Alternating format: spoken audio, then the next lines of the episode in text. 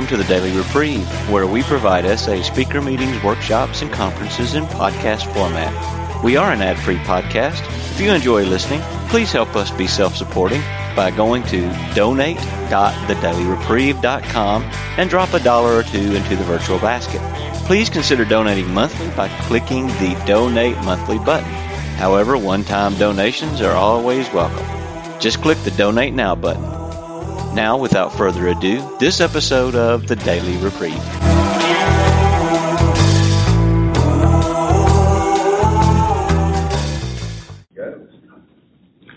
Hello, my name is uh, Bill uh, from Nashville, uh, Tennessee, and I will be your facilitator for this session. And I'm also joined by. I'm busy saying hello to our Netherlands member. You want to introduce? Yeah. Hi, everyone. I'm Harvey Asher, sexaholic. Been sexually sober for 33 years and eight months, and actually stayed in that young man's home in Amsterdam. What a small world this is. Hi. Uh, uh, please take a moment and uh, silence your electronic devices. Uh, if you need to take a call during the meeting, please step outside uh, to do that. We ask that you not make any personal recording of this or any meeting. Uh, please join me in a moment of silence. Wait, David's here. Ah. Our third panel member has arrived. The man. There he is. You want to introduce yourself? David Maynard, sexaholic, sobriety date August 2nd, 1988. What else do I need to say? Portland, Oregon. Originally Nashville, Tennessee. That's right. Now, uh, I'm the junior member. Yeah, I'm going to steal it back. So last night I listened to Harvey's talk. Thought it was the least I could do. Mostly to be sure that the things I've been passing on to people had been pretty close to what he actually says, and I did really well. and what Terry said to me, right? Yeah, I'm the I'm the junior member of this panel. Uh, Don't expect this to be typical. Okay? We're going to relax. We're going to have fun. It's about sponsorship. The- these both these uh, men were at uh, my first uh, SA meeting uh, uh, uh, on September fourth, nineteen ninety three. Let's go ahead and move forward. Please join me with a moment of silence, followed by the Serenity Prayer.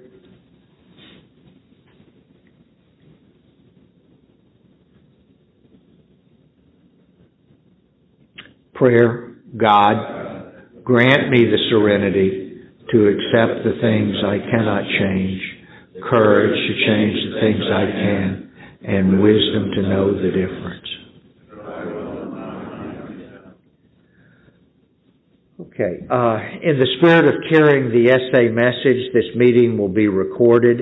If you are not sure your share will be appropriate or on topic, please participate by listening. The recording equipment will not be turned off for any reason.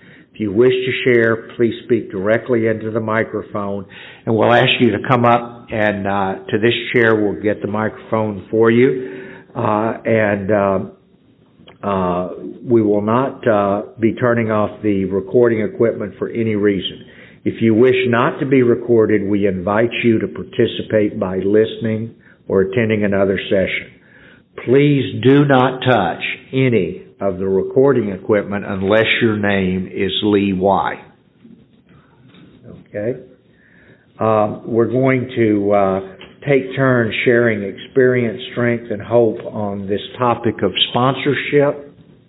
And, uh, and then there will be time for questions and answers.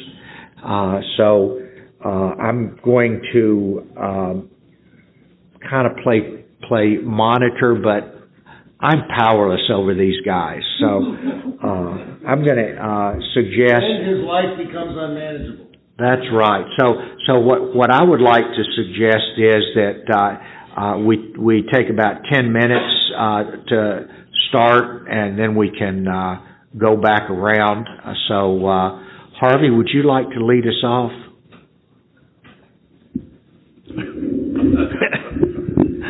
That always happen? Everyone knows I have a big mouth. Yeah. Uh, I'm the contrarian. Uh, that's who I am. Uh, I'm a rebel.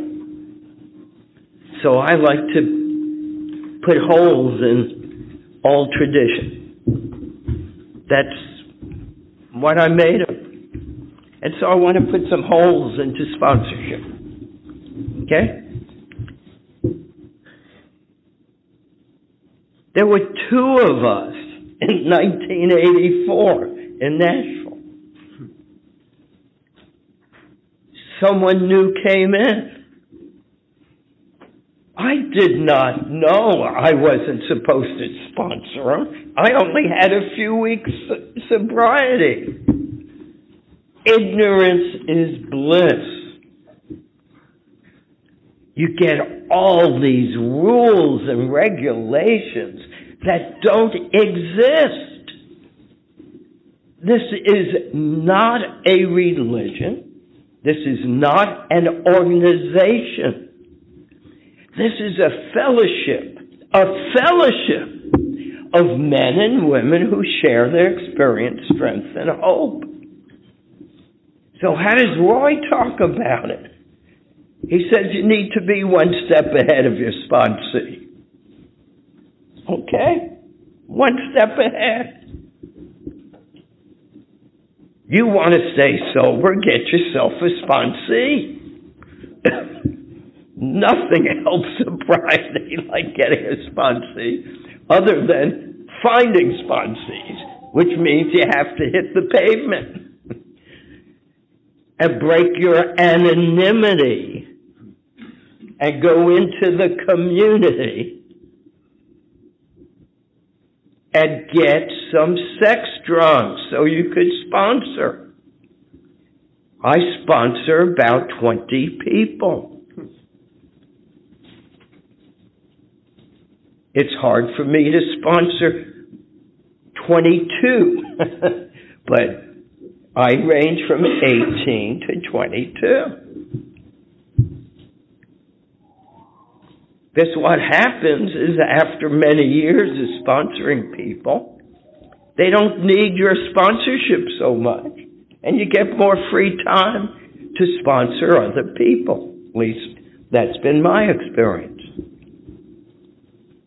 I was brought up with a very strict sponsorship from my AA sponsor. Hardly anyone did it, except I did it.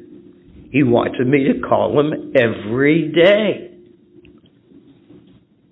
I called him every day until he died. And um, as he was dying, I was going to the hospital to talk with him.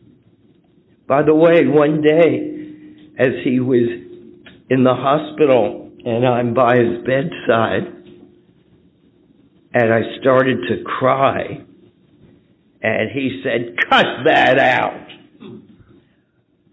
You're just feeling sorry for yourself. You got me confused with your father. That's the type of sponsorship I'm used to. My other sponsor, Jess, for years he sponsored me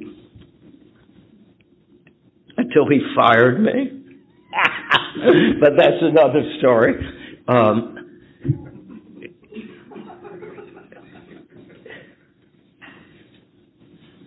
no, why should it be another story?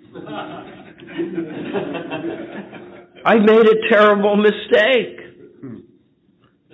I went into the side business, and Jess asked me would I take his son in. And I made a terrible mistake. I said yes. I got boundaries confused. And then Jess said, I want you to come in. And then it got even more complicated. You know, you're just looking. I can't talk for these guys, but you're just looking at some sick drunk who gets progressive victory over lust, which means a bit more manageability each day. But how is it done and how is sponsorship done? Through the crucible of our experience. Those were some of the divine messages that were led through Roy, that he received through the crucible of our experience. Don't worry about doing it right or wrong. Just don't have sex with your sponsees. It's that simple. Anything else is going to be trial and error. I'm sponsoring someone now from another country. It's taken me 33 years to have enough growth to sponsor them. But boy, am I learning a lot about myself and about dealing with other people. But I'm walking through this. Usually I fire sponsors. Why? This I'm here to love my sponsees. And once I start getting angry, it's not good for me or them. And I need to move through it the best it could. Now I have new tools to move through it. Over the years, I didn't have as many tools. And I had to learn the reason over and over again I sponsor people. It's not to get them well. It's to keep me sober. Be careful. If you're not doing it to keep yourself sober, they have another name for sponsorship. It's called codependency. We are not life managers. I am not here to manage someone's life. I am merely here to help them relate it to the steps. But my ego gets in the way and I think I could make their lives better.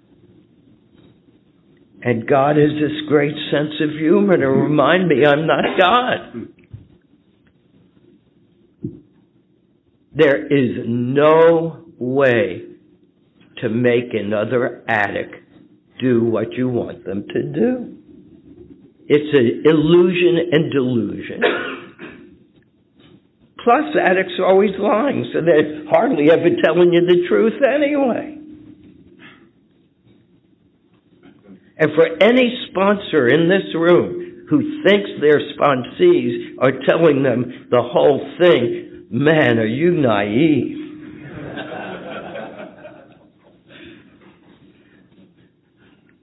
so I just assume whatever they're saying, I multiply by three or four. And then I don't get surprised. Now, let me tell you why. If they'll lie to their wives, who the hell are we that they won't lie to us? Who do we think we are?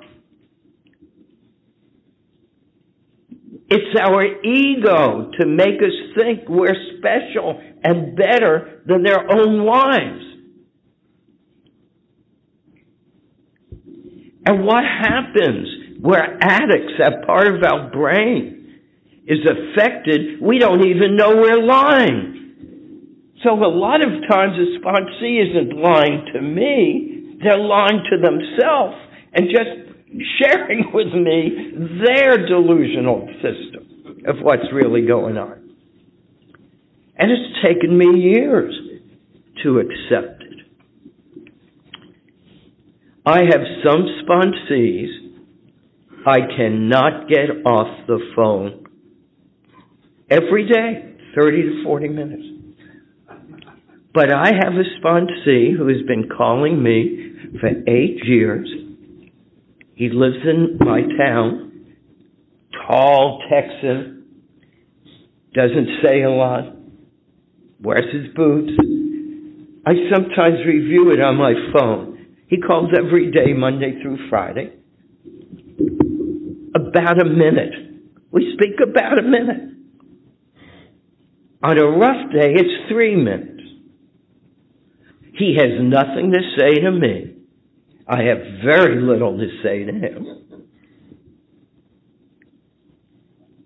He stays sober, keeps moving with his program, more sobriety, probably has about seven, eight years now. But let something happen that day that he's the least bit uncomfortable, he will call me three times. So his daily calls are like fire drills for him. It lets him utilize this instrument. Time up? Very effectively. I've learned the longer I spend on the phone with the sponsee, the less they're getting from me. My wife had to bring that out to me. If you're spending too much time on the phone, they're not hearing you. Now, I make an exception for this one sponsee, as he has a tendency from in his own country to maybe call 10, 12 people a day. And he other issues are in there. And my deal with him is he can only call me once a day. And if he calls me more than once a day, I fire him. That's been our deal. It's been working very effectively, but I have to also surrender that he needs more than maybe some other people need. Okay. I want to stop there. There's a whole lot to talk about sponsorship. Uh, the three of us have had a lot of experience, strength, and hope. And if I had a guess, we don't do things very similarly.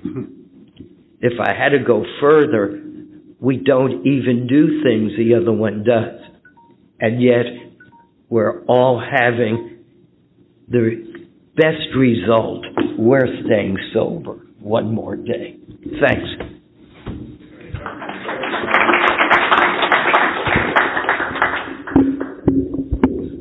I'm taller, so I don't need to stand up. Uh, what I, I meant what I said when I introduced myself, that last night I was listening to Harvey's talk, and, and my primary purpose, and I listen with my eyes closed, and, and I am very attentive as a consequence. And, and, um, and most of the things I pass on to sponsees, I, um, from Harvey, I, I, I've had them pretty accurate, and it was very reassuring last night. I was, I was so grateful for that. Um, and quite a few of the things that Harvey said in his talk, I had, I was sitting at a table with people who were relatively new to our fellowship, and and and quite a few of the things Harvey said I had said previously during dinner in one context or another. So when he got to that point, I didn't know he was getting to it, but when he did get to it, I'd turn and say, "Yeah, that's it, that's it." You know, and uh, and I think everyone there at least knew what I was referring to at that moment. And I don't know what benefit it had for the people at the table. Uh, I can speak though for what benefit it had for me, which is what Harvey just said um, that I get to pass on what was handed to me, and and the payoff for that is I get another day of sobriety, uh, for which I can never be sufficiently grateful.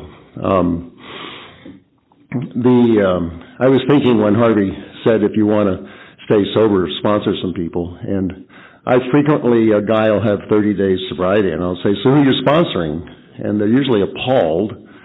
Um, and my sponsor won't let me sponsor anybody right now. I mean, if if I'm their sponsor, that's not an issue. But um, and when Harvey was talking about just a minute ago, the image that immediately came up in my mind, which is if um, you have a, a wild dog chasing you, nipping at your heels, you're going to keep moving.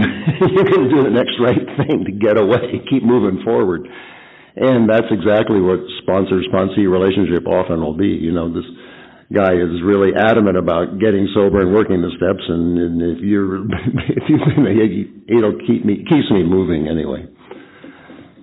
I have no idea. I said this yesterday. I have no idea how many people I sponsor. Um, it probably is in the 30s. Um, because Harvey told me if anybody asks you to sponsor them, just say yes, because the vast majority will never call you anyway. And um, and so I've never changed that rule, and um, and nor has he been wrong. Um, and I, there are a couple of people that I think they call me their sponsor, and I have they have not called me in over ten years.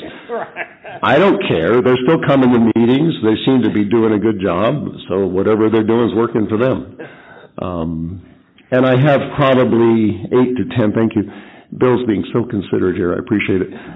I have eight to ten people who call me daily, uh, or close to daily. Um, one of the earliest things Harvey said to me as my sponsor, uh, and my first sponsor was Steve B. Uh, I got through step five with Steve. I'm very grateful to him. He promptly left the fellowship uh, after my fifth step. It had nothing to do with that. He'd been drifting beforehand. And um, and then I went to Harvey. But before that, long before that, Harvey uh, had influenced so many things. Like uh, the one that is in my head constantly is David. The only thing you have to know about your higher power is it's not you. Everything else is up for grabs, and and I use that on a daily, many times a day basis. Another thing Harvey said to me when we started the sponsorship relationship is that David, after we've talked on the phone a number of times, I will no longer listen to what you're saying. What I will listen to is how you're saying it, and that'll tell me everything I need to know. And I've I've accepted that. There's no reason not to uh, it turned out to be very accurate. More importantly, it turns out to be exactly what I do. Um, it has the side effect of keeping conversations shorter because the content of what someone's saying is pretty irrelevant overall. And uh, I'm not saying the person saying it doesn't feel that. It was also Harvey who taught me, David, it may be real important for them to say it. It's not necessarily important for you to hear it. You can always hold the phone out here and periodically check back in and see if there's something you need to know. And uh, I don't do that very often. Knowing I have the freedom to do that has been extremely important.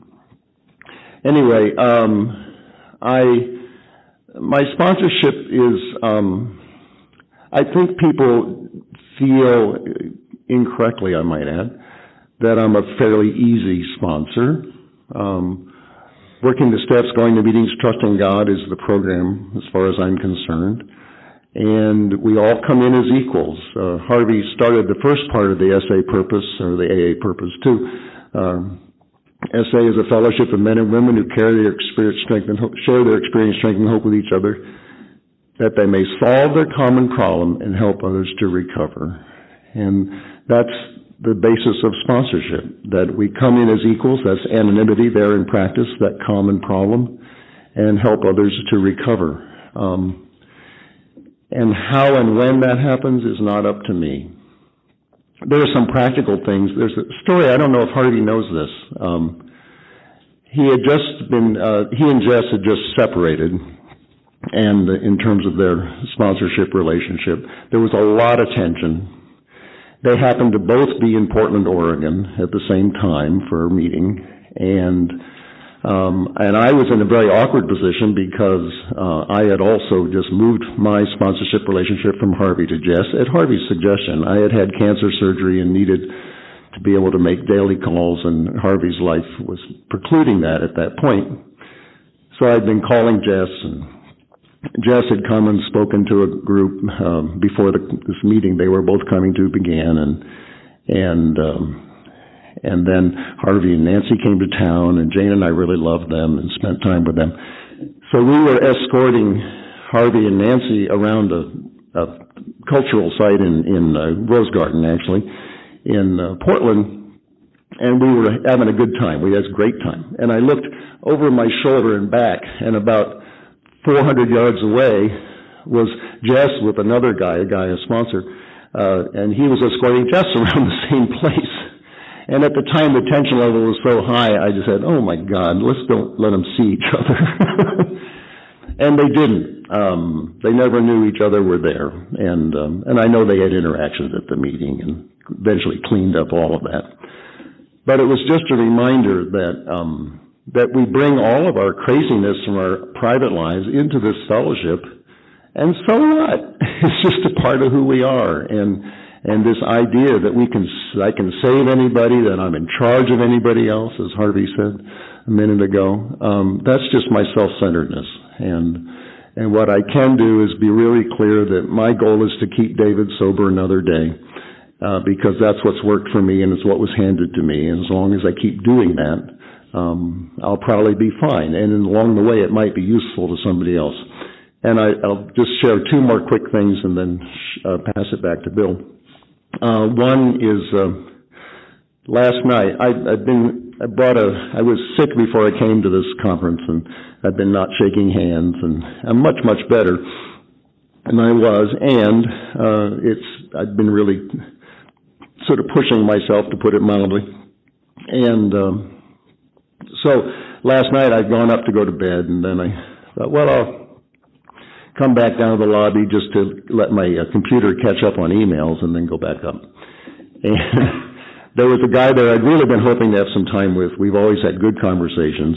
He's in the process of moving to Portland, and he was right there when I walked in, and and we sat and had a great 20, 25 minutes. Um, that was it was just wonderful. It was good. I think it was good for him. It was good for me. And uh, and then he had just left. Another guy came along, and by now it was about ten thirty. No, uh, ten o'clock.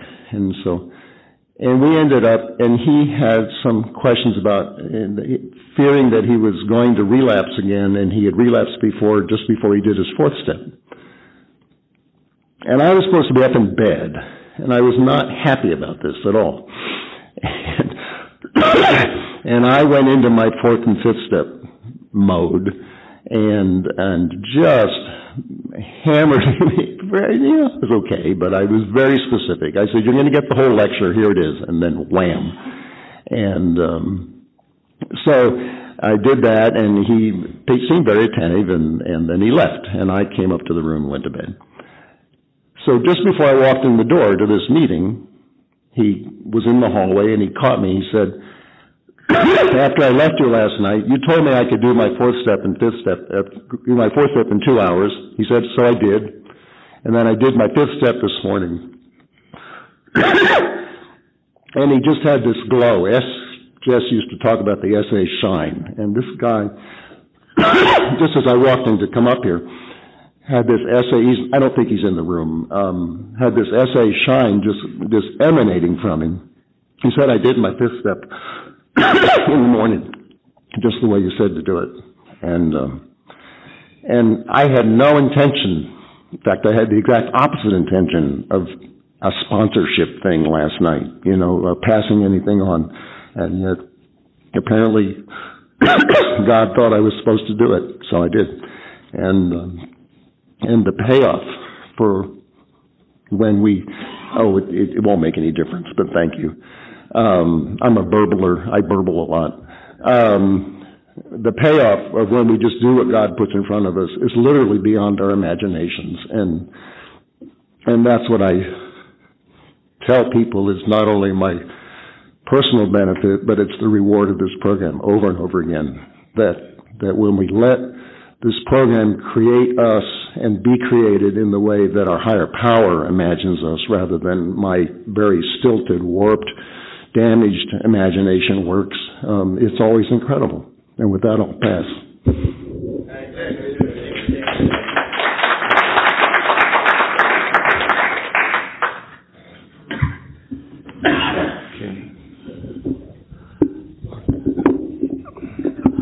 All right. Uh, my uh, my approach to sponsorship is uh, based on how I started off with uh, with with my sponsor. excuse me, uh, whose name is Rick. Uh, that I did not want him to be my sponsor.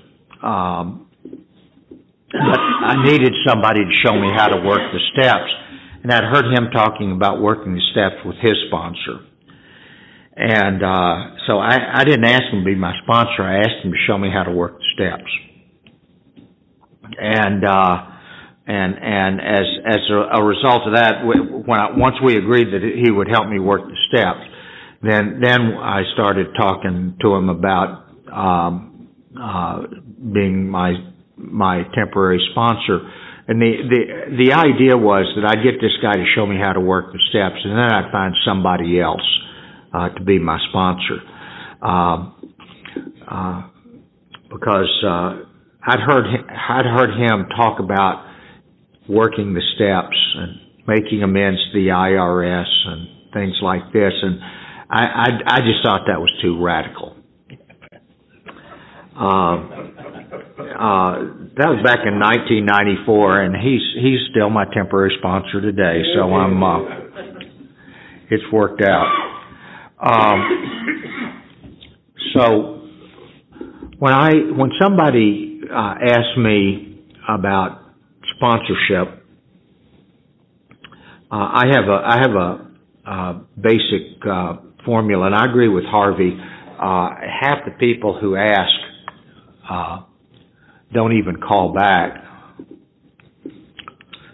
and then the ones who uh, do, uh, only a small percentage of them are actually going to going to do the work. Uh, uh, an, an AA old timer was speaking on sponsorship at a conference like this, and somebody said, "So Howard, how many men do you sponsor?" And he thought a minute and said, "About half of them." Wow. so, uh, the way I know that Rick is my sponsor is that when Rick offers me a suggestion on on recovery, I follow it. It's just that simple. Um, because if if Rick offers a suggestion, I don't follow it, then Rick's not sponsoring me. I'm sponsoring myself. The last time I was doing that for any period of time, I ended up in a psychiatric hospital. I just don't want any more of self sponsorship. It's just not not good for me. I have people uh, who, in SA, if they are interested, first thing I want to make sure is that that they believe that they're sexaholic. And I just ask them to open the white book. The first page inside says Sexaholics Anonymous, and then you turn the page, there's the problem. And then the chapter to the newcomer and the 20 questions. And, and then after they've read that, which, uh, you know, that could be 15 minutes. Um, so, uh, uh, as soon as they've read it, though, we'll discuss it. And the question I want is, do you identify, does this describe your relationship with lust? Uh, then I, then it, if they agree that it does, go say, no, that's not me. I'll say, well, maybe, because there are other S fellowships, maybe you belong in one of the other S fellowships. Because I know from the description of the sexaholic in the white book, I'm a sexaholic. Now that doesn't have a diagnostic, uh, meaning to a therapist. It, you know, and I don't care. It, it is a description of my relationship with lust and how it plays out in my life. If if the if the new person says, "Yep, I'm a sexaholic," then I want them to look at the chapter on the sobriety definition, um, uh, because it, it says numerous times through the book that we can only speak for ourselves. We don't speak for anyone else. This is the solution that the members of Sexaholics Anonymous have that works for us. And if you don't have our problem, you probably don't need our solution. Um, if you do have our problem, here's the solution that's worked for us. And uh, and again, with me, that's that that that we're we're not negotiating this. This is group conscience, uh, fellowship group conscience and um, if I don't, if if I don't, if I'm not willing to support the group conscience, I need to find another group. And uh, SA has worked very well for me for the last uh, uh, uh, 24 and a half years. I'm I have I'm not looking for another group. Uh, if they want sobriety to uh, want sobriety as we define sobriety, then I'm going to help them with the recovery process. And the first thing that I encourage them to do is read through the uh, chapter Overcoming Lust and Temptation. Some of you guys know it as the 18 wheeler.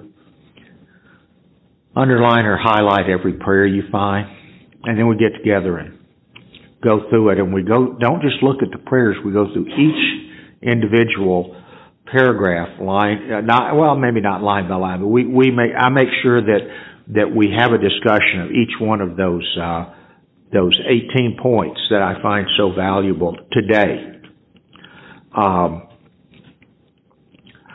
and, and, uh, then I, I give them a, a, a homework assignment of writing down all the prayers we've identified on a three by five index card, laminate it with plastic, and uh, and carry it with you everywhere that you go.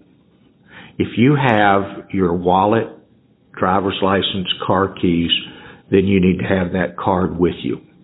Uh, one of the men I was I'm sponsoring, who's fairly new in, in recovery, was in another session, and I just asked him. I said, uh, "You got your card?" And he said, "Yeah." I said, "Hold it up so people can see it." He had his and the reason you'll see real quick why it's laminated because if you're carrying it in your pocket all the time and it's not laminated, it ain't with you long. It'll fall apart.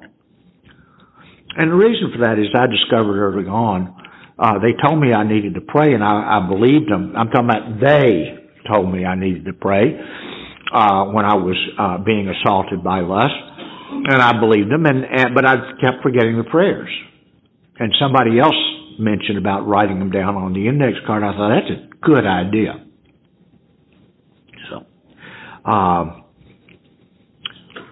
then we get busy working the steps, and and I use the uh, big book as as the uh, and and step into action, which really there's not not any daylight between step into action and and the big book.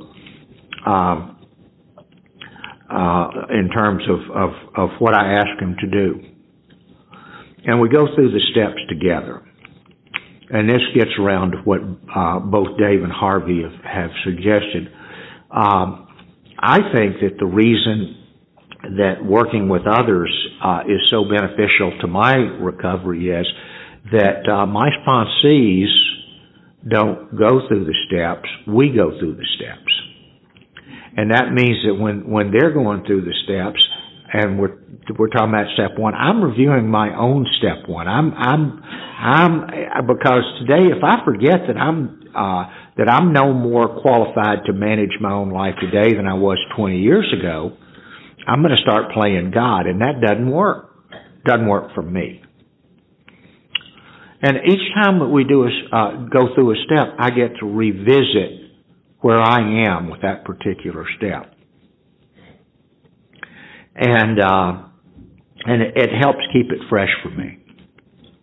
Um, I I uh, I have some men that I've worked with for a number of years who uh, when we when when when we talk, it's very it's much more likely to be about um, how to deal with uh, an issue that they may be having with one of their sponsees rather than their crisis du jour for the new guys, and I've got a guy who's uh, just finished step one. He's getting into step two. Uh, he he require he requires a little more time and attention, so that I can show him this is what you do next because he's in that uh, he's in that that business of of uh, of of writing stuff out right now. He he's following directions, but I got to be willing to take the time to show him what to do and I don't I don't begrudge any of that time. Uh, it's uh, I'm semi-retired, so I can I can I can have around 20 sponsees as well. If somebody is is is uh, younger, has a house full of kids, a full-time job, uh, trying to put uh, uh, uh um, you know a marriage back together that's been uh, uh, harmed by our disease, that person may not be able to, to doesn't have the time to sponsor that many people. But even if you only have one sponsee, that's gonna that's gonna uh, help your that's gonna help your recovery because because at some point that one sponsor is going to start being ready to sponsor other people. And then then and you're going to realize that now instead of calling you three times a day he's calling you every two or three days. And you'll get bored and you'll say i got to find a new sponsor. and that's how it grew for me in the early days.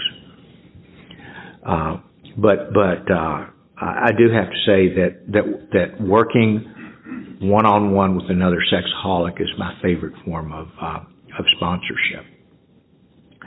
So uh, at this point, if anybody, I'll, I'll just offer that if anybody has any questions or comments, if you want to make your way up and have a seat, uh, oh, okay, make your way up to the microphone. Uh, we'll be happy to entertain that. And while folks are coming up, I'm going to ask if Dave or Harvey has any other comments that you'd like to make. Uh, I'd like to change the subject, but still the same subject. Uh, if that's possible. Um, this is a different country and a different language. 12 step fellowship is a different country and a different language. I ha- eventually have to be able to think in the new language,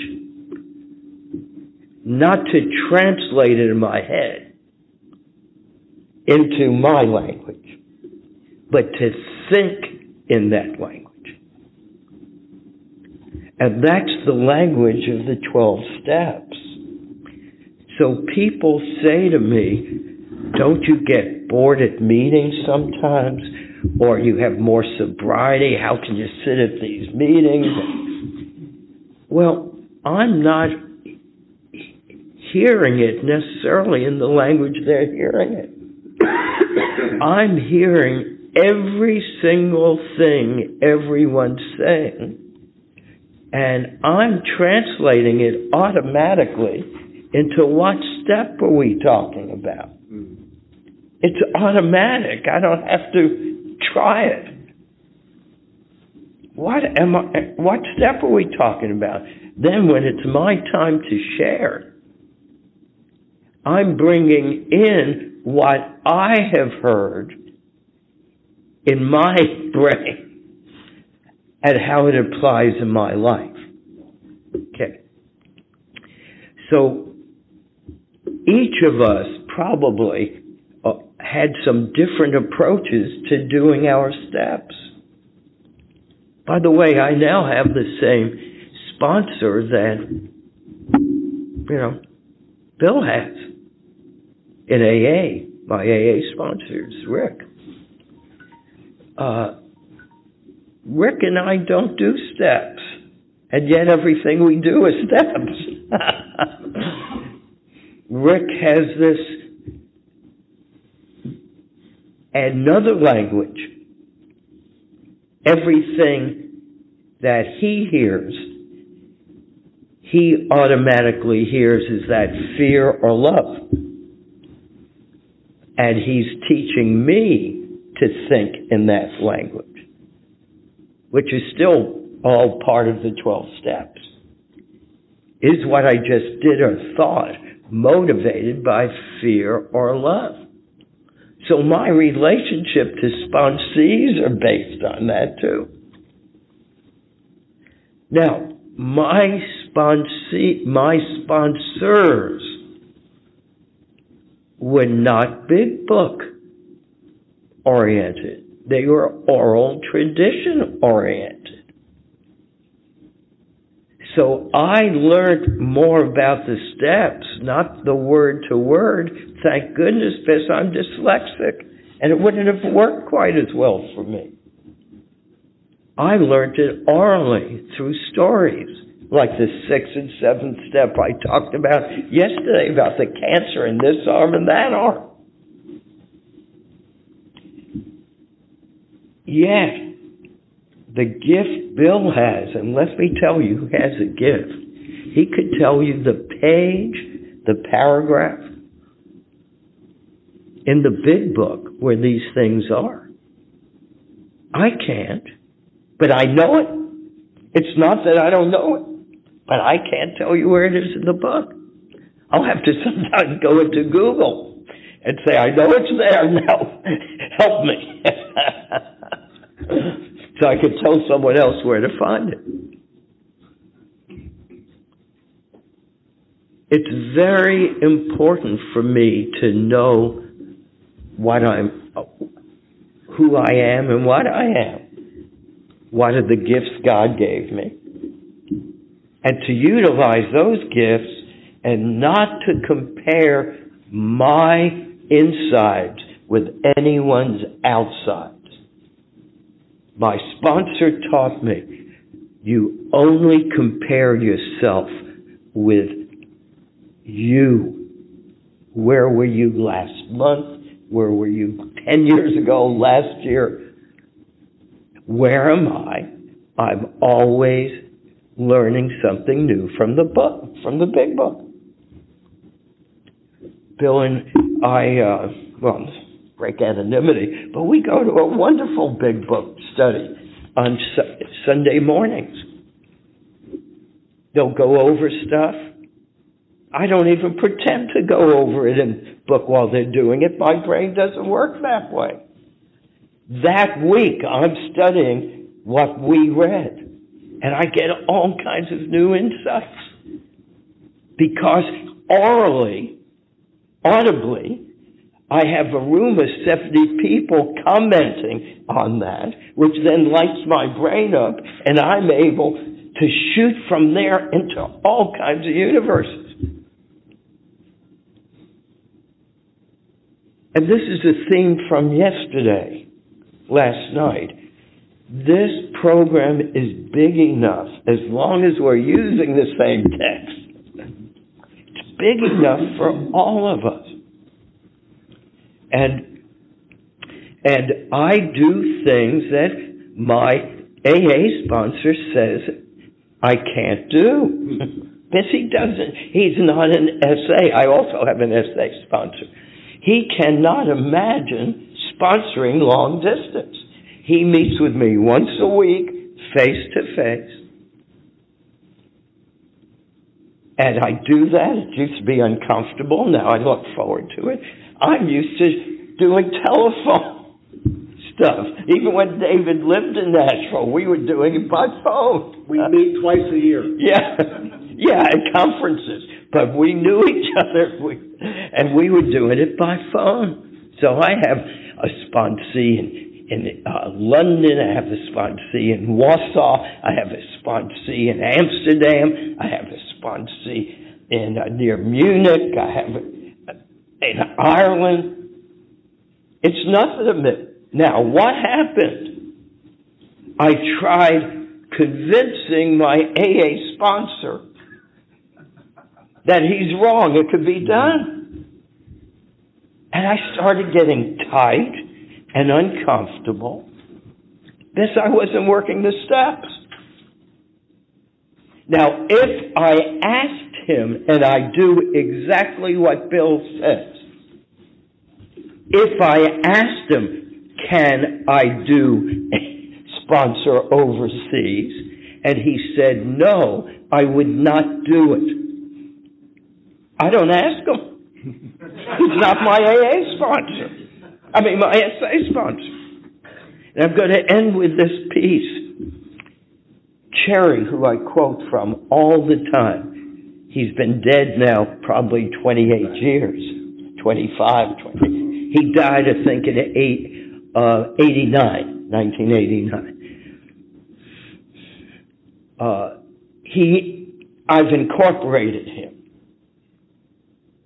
There is no separation. I have taken him in cellularly. He would tell me, you will always learn from a sponsor. You will learn what he has you want, and you will learn what he has you don't want. I wanted his spiritual life. I wanted his total dedication to the program. He would sit there with his phone answering the phone in his retirement. I did not want his family life. It was a messed up family life. I did not want it. He was uh, old time school. He was not for going to treatment programs or codependency things. When I was sober about three years, I went to a five day codependency program. I did not ask his permission because I didn't want what he had. If I had asked him and he said no, I wouldn't have gone. I am totally surrendered to what my sponsor tells me, which comes up with this issue. Many of you shop's opinions.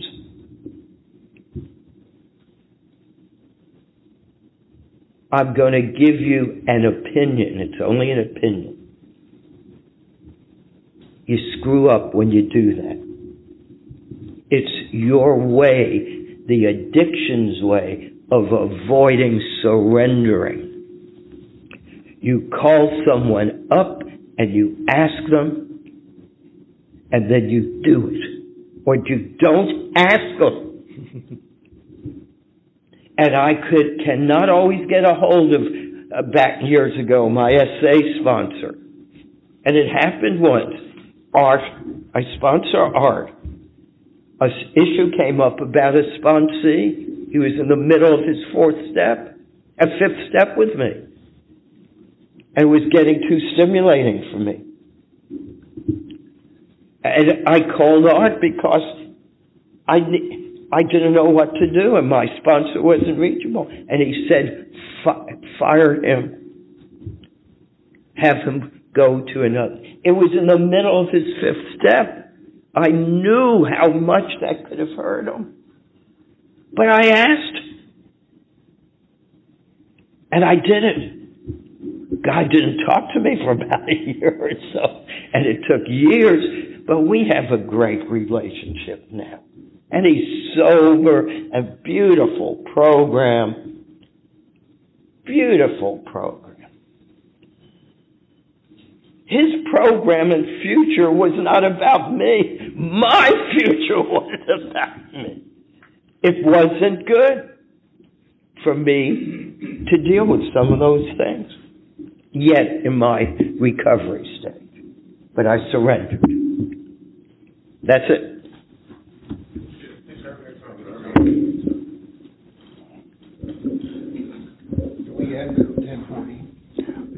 we're, we're going to take a break uh, uh, somewhere between now and 11. Somewhere between now and 11. We'll see when a good break point is. I'm uh, Preston Davis uh, from Nashville, and I'm a sexaholic. Uh, I have a, a question about so for me, my sponsor, and I think it came from you, Bill, is he told me to work the steps quickly and work them often.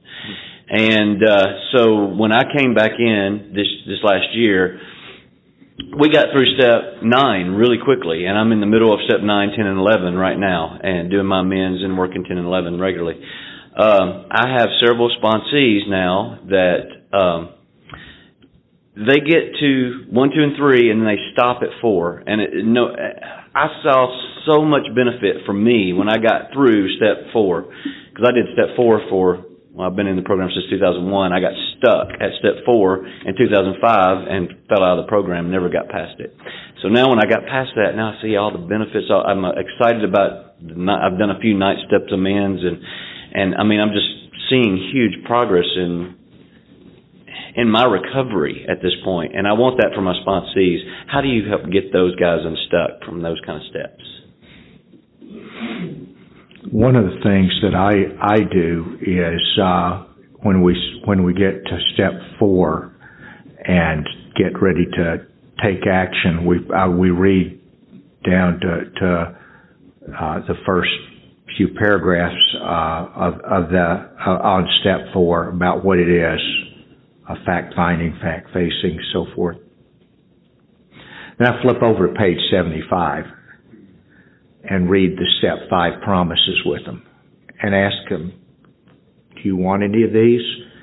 Uh, and, uh, and of course they do. I said, well, there's only one, one way to get from where you are to these promises, and that's through step four and five. And, uh, if you want it, you gotta do the work, and if you're not willing to do the work, you're not gonna get it. And, uh, I can't make anyone else willing to do the work. I can show them the benefits of doing the work, but I can't give them the willingness.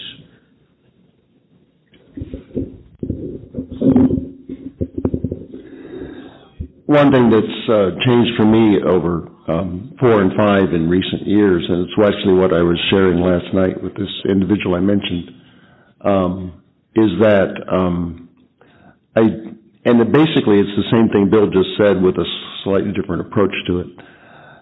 I just tell people the well. First of all, I tell them what didn't work for me. I used a workbook from another uh, printer. Another. It wasn't a fellowship. It was well, Hazelden. Doesn't matter. And I did my fourth step in that. And it just took. I took forever. And then just to be thorough, I also did a fourth step using the page 65 format in the Big Book. and then I did my fifth step with my sponsor. And it and it was kind of funny actually the way it turned out, and it works. It was great. Um, I also realized that all the time I had spent on the in the workbook was it didn't make any difference. the, the real work that I did, the heavy lifting, was done in that three column format. Um, so I continue to focus on that with people I sponsor.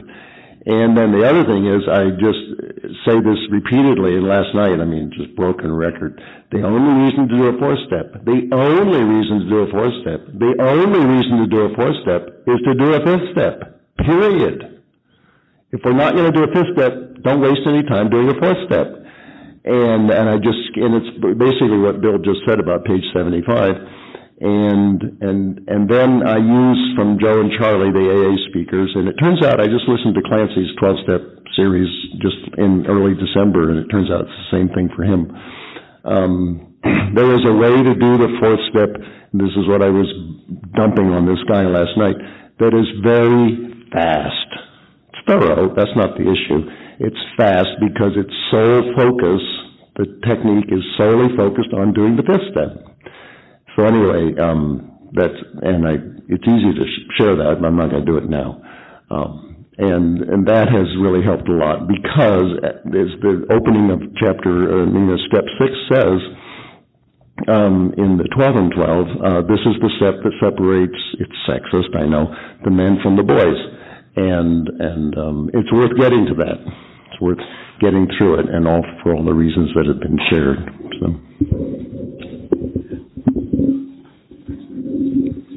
There are some people whose fear just paralyzes them. They can't do it. I do it with them. I will sit with them and do the beginning especially and just sit with them. If that doesn't get them, you're seeing a special guy, Dave, I don't see as much. This guy has the patience of Job. He will wait these guys out. They could relapse and do. He has a gift of a personality that I don't have. So I let go of these people. I do the best I can. I go to any length and at some point, I face it's not good for me. I'm trying to control them. And my personality is not that way. So I don't sit around and say, gee, I'm inadequate because I can't do it the way Bill does it. I say, wow, what a gift. And many of these people I tell call Bill. I say, tell him, look, I, this is my personality. I wish I had the power to change it. But that's a sixth and seventh step. What do we learn in the fourth and fifth step? That we can't make any of this go away. we can't. We are without power. The sixth and seventh, we admit, take it, God. I, my prayer, God, I can't stand this ship one more minute. Take it. I can't change it. Take it. And how the hell does he take it? My own philosophy. Does he come down with a big basket and scoop it up? He has me do the eighth and ninth step. When I make enough amends over the same crap, that same tone of voice I use with my wife, that doesn't say an ugly thing but says it like she's a piece of dirt. And I have to make enough amends over and over, somehow it starts going away. So, again, we're not a cookie cutter. We got different ways. The last thing I want to say is uh, I had a very different approach, uh, upbringing on steps. My sponsors expected me to have done them and to ask them for help. They did not do them with me. Cherry's response over and over when I'd call him with a problem, he'd say, It's in the book, go find it. Totally different approach. But you know what? I've done my steps. but Cherry also would say, they put the 10th step in because we're too sick when we do the fourth step. And if we remembered all the crap about ourselves in our fourth step, we'd probably go hang ourselves. So he says, do it quickly, get it over with, because you'll catch it back up in the 10th step, but keep moving along. And someone at an AA meeting once said this, they were so tired of me trying to find the different booklets and the different things. I could not understand that chart. I couldn't get it. Some high school kid had explained it to me. It was so simple, I couldn't get it.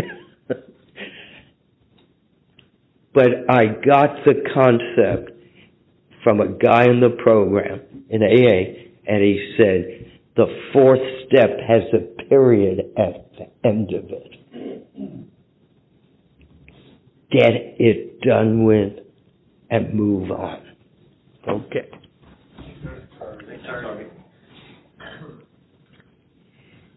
I'm Dale, a sexaholic from La Habra, California. Hi, One of the things I say when I I introduce myself to a guy, I say, you know, I don't know, I, I really don't know squat. The only thing I know is what's been passed on to me. My opinions will kill you. my experience may save your your ass. If I don't have experience, we'll, we will together go find someone who does. I've seen the, you know, my early on in in recovery, I shared a lot of stuff, and I saw the damage that it did, and I spent probably ten years trying to make amends for the, for those for doing that. You know, uh, my sponsor, one of my sponsors taught me that uh, if I ever mentioned his name in the same room that the two of us were in, he says that we'd never be in that room again together. He said, I don't need my ego fed. And I do the same thing with my sponsees. I said, uh, anybody who needs to know will know because of the way we're, the way we do things. And, uh, if they're in my home group, if you're in my, if, if they're in our home group or in, in our circle of places where we go to meetings, they'll know what's going on.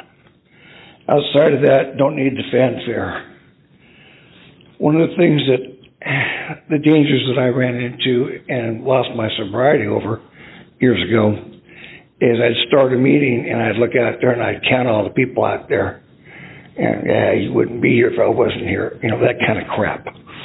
You know, and, it, and that's just dangerous. I, I just share a pitfall that sponsors didn't have. Um, I was raised with face-to-face time. I do sponsor people in foreign countries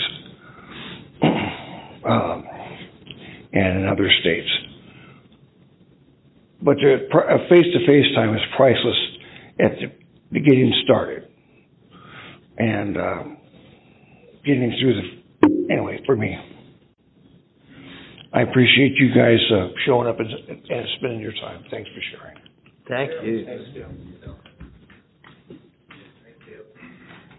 My name is Sergio. I'm a grateful recovering sexaholic. Uh, thank you guys for sharing your experience. I really appreciate uh, everything you've shared. Uh, so I have a question. You kind of touched on it a little bit. Uh, you talked about firing your sponsees. So if uh, you don't mind sharing a little bit of your experience, like what are some of the things that you consider when you do that? Um, I know you all have different styles, so I'm just curious. What what are some of the things that you say? I think it's time to move on. I think it's time for you to look for another sponsor. Thanks.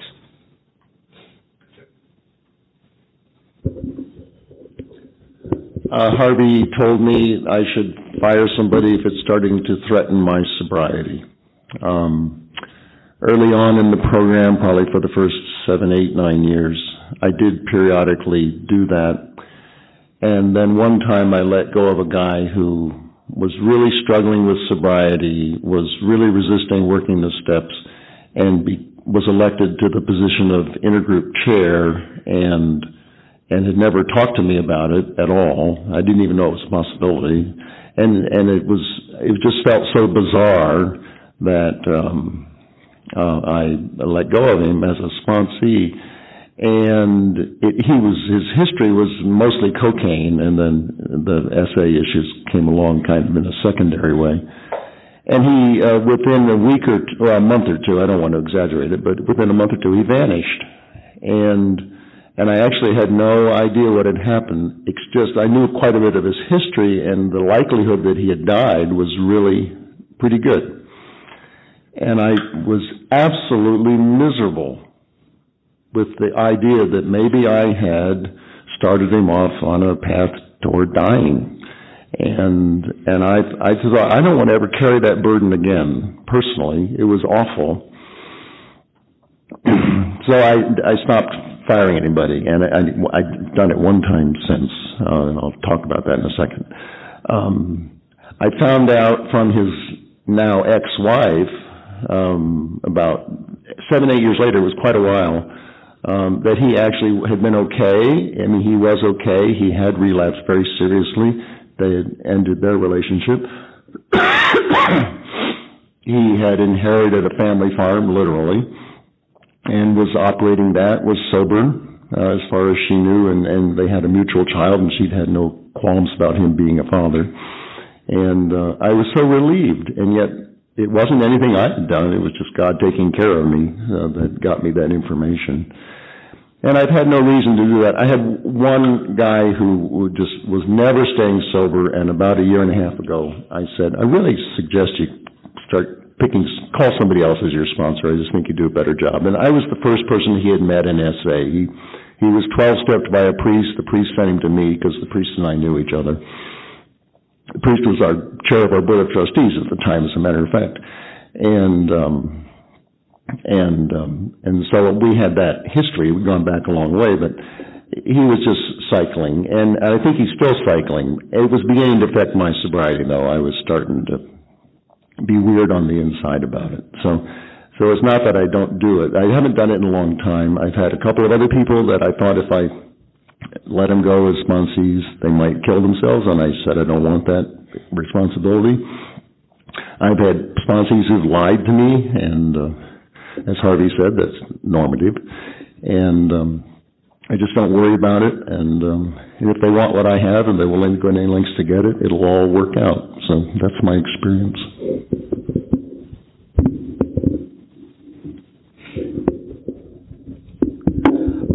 Uh, I, uh, I don't fire sponsees. Uh, I, uh, they frequently fire me, but, but, uh, uh, basically, uh, the, the, at some point, the confrontation is going to be, uh, that, uh, you don't seem to be willing to follow my suggestions.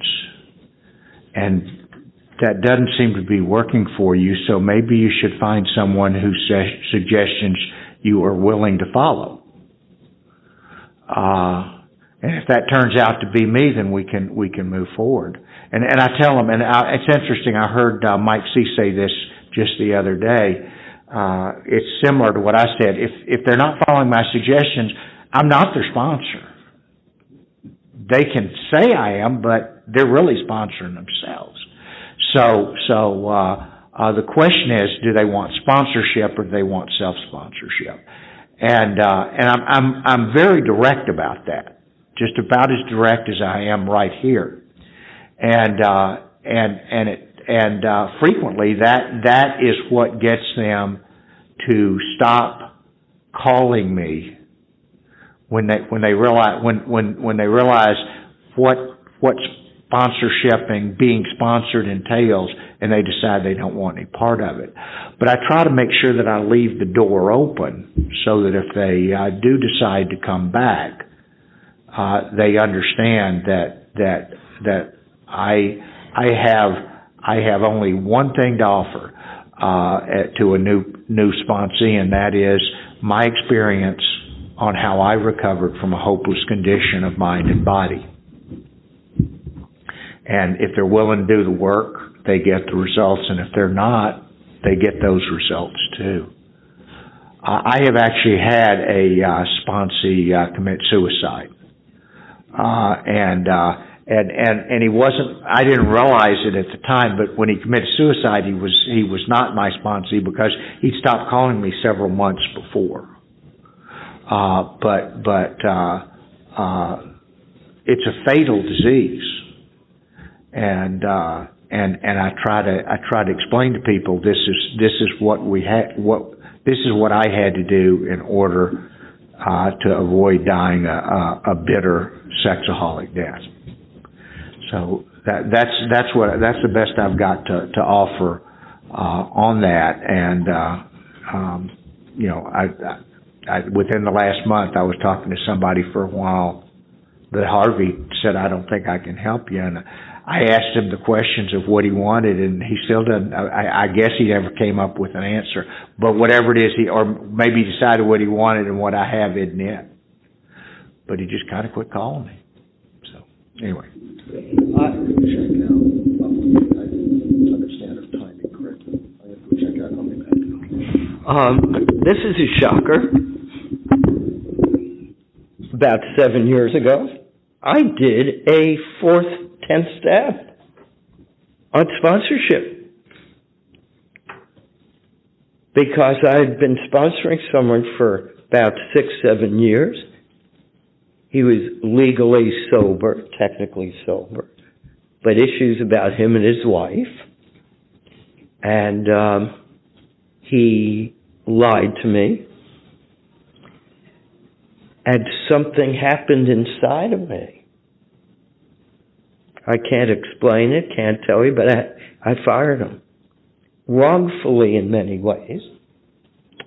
But it drew me into making an inventory on my sponsorship. Have you ever thought about inventorying sponsorship? I have issues of I was a loner, never had friends growing up. So sponsees become like friends. Okay? I have issues of being accepted and nurtured. And sponsees tend to help that. All kinds of issues came up in my inventory.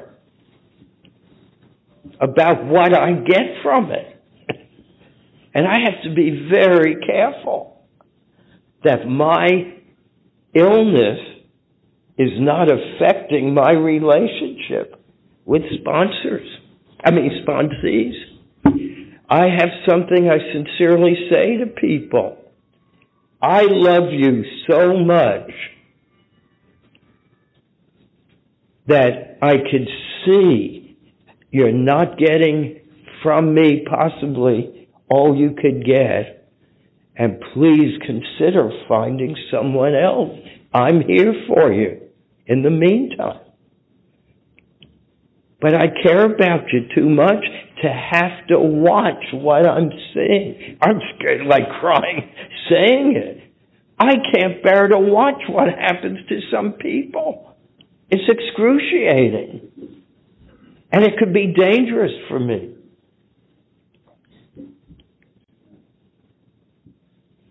If I don't live by to thine own self be true, what can I give to you?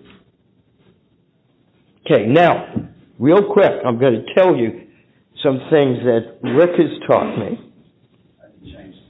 Okay. Okay, uh, let's put it on We're hold. gonna, we're gonna take a break here. We'll come back in fifteen minutes and, and ra- and let Harvey wrap up, okay? And you'll be on. I would like to thank you for listening to this episode of the Daily Reprieve, the best source for experience, strength, and hope for SA members. Please subscribe to this podcast to be alerted of new episodes. Please show your support by donating to the Daily Reprieve by going to donate.thedailyreprieve.com and choosing either monthly donations or a one-time donation by clicking Donate Now. Thank you for listening and stay tuned for the next episode of The Daily Reprieve.